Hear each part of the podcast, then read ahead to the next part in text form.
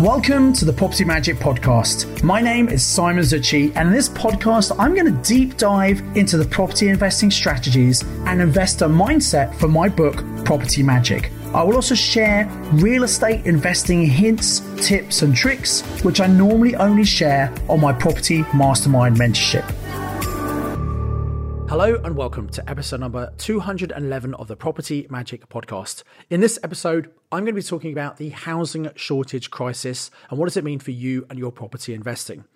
As you know, in the U K at the moment, a lot of people are talking about this problem that we just do not have enough accommodation. It's one of the reasons we're seeing rental rates shoot up massively, which is good news for you if you are a property investor with property to rent out. If you have a good property in a good area, you will easily rent that out and you get a lot more rent now than you can maybe last year.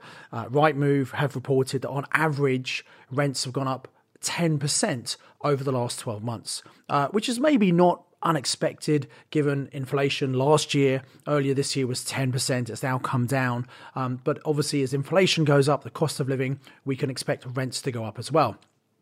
Now, both political, major political parties, obviously the current Conservative government, have for many years said that we need three hundred thousand new homes every year. And also recently, um, Keir Starmer, the leader of the Labour Party, uh, has been saying that Labour, if they get into power next time, commit to build one and a half million homes over the next five years. And that's a nice big number, but if you think about it, it's still three hundred thousand homes a year. So it's interesting that both Labour and Conservative are agreed that we need three hundred thousand new homes in the U K every single year to meet the growing demand. Now, the reality is that the average has been probably just less than two hundred thousand. And this year, in twenty twenty-three, we probably won't get as many as one hundred fifty thousand new homes. So this is why there is a big shortage of accommodation. Now, if that's the case, why are we seeing property prices come down in twenty twenty-three? Well, there are a number of factors for this. First of all, you need to recognise that property is a cyclical market. Prices go up and they also come down. And over the last couple of years during the COVID pandemic, we had this very unexpected boom that was due to some government stimulation where the government took away uh, stamp duty on many properties. Uh, they also introduced the bounce back loans and C I B I L loans that were to help businesses recover. But I think a lot of that money found its way into the property market. And we had just this massive boom in prices, which was kind of unexpected. Uh, a lot of people at the beginning of the COVID pandemic thought property prices would probably come down, including myself, including the Bank of England, who predicted that property prices would come down as much as sixteen percent in twenty twenty. Um, that's probably what the government responded to and brought in these very effective measures that stimulated the market. And the reason the government did that is part of the U K economy, one of the foundations of the U K economy is obviously the um, housing sector. So they couldn't afford for that to crash and the retail sector to crash, which was obviously happening during the COVID pandemic. So that's why the government stepped in and uh, intervened and caused that market stimulation, which certainly worked. But after every boom, you always have a bust or at least a price correction. Now, the last property market crash was back in two thousand eight. That was due to the global financial crisis. I don't think we're going to have a property market crash, but we're still seeing this correction. Uh, if you listen to the figures, uh, Halifax were saying that um, property prices, this was based in July, were three point eight percent down on the previous uh, twelve months. Um, and interesting, twelve months ago, prices were Uh, ten percent up. So it's actually been a fourteen percent swing in direction from where prices were increasing to prices now coming down. So that's a significant change in direction. Um, part of that has been caused by inflation. Part of that has been caused by the knock-on effect that inflation has onto interest rates, because the Bank of England uses interest rates as a macroeconomic tool to try and control inflation. And as we saw uh, from the beginning of February twenty twenty-two, they started to increase interest rates, uh, so they're at a bit of a peak at the moment. Now, many people believe we're going to get this tabletop effect where um, interest rates have gone up, they'll flatten out, they'll be level for a period of time, and then they'll eventually come down. I can't see interest rates really coming down until sometime in twenty twenty-four, maybe even summer twenty twenty-four. So I think we've got rates where they are certainly for a moment, but I believe actually they will eventually come down. But who knows? Uh, that's just my personal opinion. So what does all this mean for you and your property investing? Well, as I said, property prices are coming down right now. And what that means is many investors get very nervous. They sit back, they wait, they think maybe let's wait till prices hit the bottom, then we'll come in and buy then, which, as I've said before in this podcast, is a brilliant theory, but who knows when it's going to hit the bottom? I don't know. You don't know. No one knows. And the reality is when prices do hit the bottom, and everybody knows they've hit the bottom, including the media, including the general public, including buyers and sellers, at that point, sellers are less likely to offer a good discount because they believe and hope that someone is going to come along and offer them more money for the property they're trying to sell because the property market's starting to go up again.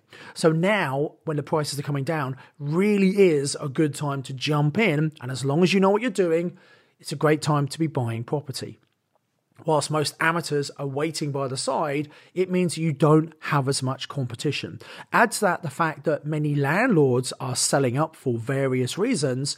It means there's actually less rental accommodation on the market available for rent, which is another reason why rents go up. And also those landlords who are selling up are obviously not looking to buy and expand their portfolio. They're now in the stage where they're contracting their portfolio. So what this means is less competition for you, less competition in terms of renting properties out, less competition in terms of actually buying properties. So whilst the property market is going down, this really is the best time for you to jump in and make the most of this incredible buying opportunity, whilst most people are waiting by the side. Um, I want to go back to this uh, quote by Labour about building these one and a half million homes, because a lot of people say, well, if one and a half million homes are built in the next um, five years, that's going to flood the market. Surely prices are going to come down. Well, the reality is we live on this little island with a limited amount of accommodation and a generally increasing population. And so that's why there's just not enough accommodation. Now, interesting, for the first time, the Labour Party have said how they're going to create all these houses. They said, we're going to look at planning and we might start opening up some of the green belt areas. Now, for many years, green belts have been protected. And what normally happens, you might get a town or a village and slowly the planning envelope around that urban area extends. And so what was once greenfield site becomes um, potential land that can be built on. Labour have talked about creating new towns and cities, um, which I think is probably a good idea. Um, however, the, the fundamental issue I have with the numbers they're quoting is how on earth are they going to get to three hundred thousand homes a year? Because there are a couple of challenges with that. First of all, there is just not enough labour. You know, you can't just suddenly get a load of people who can do the buildings. Um, They're going to have to create, which I think might be a good idea, some equivalent of what was apprenticeship, or back in my day, it was called Y T S, Youth Training Scheme, to bring more people back into the construction industry because we just do not have enough people to build all of these properties. Also, when we had this uh, problem with supply chain of building materials due to COVID in twenty twenty and twenty twenty-one, we saw the cost of materials shoot up massively. Now, costs have stabilized. There's some stockpiles. I think prices are coming down a bit. But for really to get this much uh, accommodation built, um, it's expensive to build properties right now. And so I think we're going to have to see something happen there with the supply chain to increase the amount of materials to keep up the demand for three hundred thousand. So three hundred thousand homes, that's the target, both for Labour and for Conservative Party. I don't think it's a realistic target at the moment. Labour talked about, well, let's change the planning policy, as I said, to open up the green belts. But what the biggest problem is, in my view, it's not just the policy, it's the local government planning departments. Now, I don't know about you. I don't know if you've tried to apply for planning over the last couple of years. Um, it is a really difficult thing. And unfortunately, I do feel for the planning departments. They are often understaffed. They have people off, sick. They, they still, some of them use COVID as an excuse. People are working from home and they, you know, they're not as efficient. Well, that's just rubbish in my view. But the reality is there are people who want to build, but they're getting held back at planning. So it's not just the planning policy.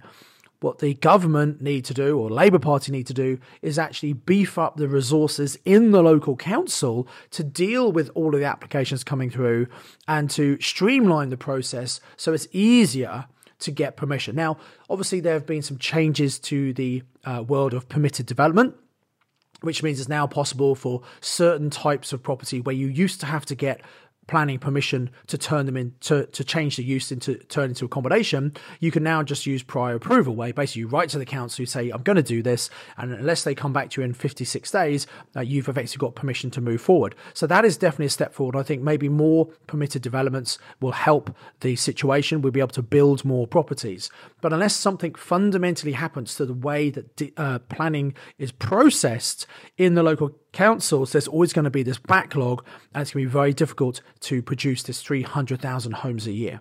So what this means for you right now, there's great rental demand. If you've got rental properties, you can easily rent them out. That's a good thing. And that's not going to change in the in the short term. There's always going to be a strong demand for good accommodation. So buy in an area with strong rental demand. Make sure you always buy for positive cash flow. It's got to make you cash flow right now. Don't just think about future capital growth. Imagine that property prices are never going to go up and will force you to focus on buying assets that make income right now. However, because of the supply demand, prices are going to go up long time. Long term, sorry. Uh, don't wait until prices start to go up.